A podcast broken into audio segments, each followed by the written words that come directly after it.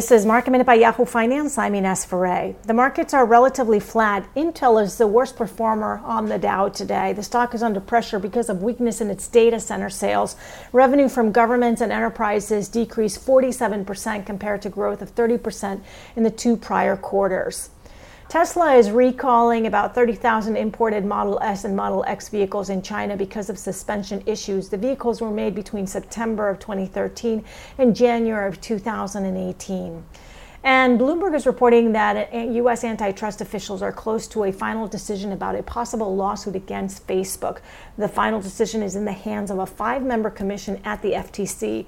The Federal Trade Commission has been investigating Facebook on whether it violated antitrust laws when it acquired Instagram and WhatsApp to maintain a monopoly. For more market minute news, head to yahoofinance.com.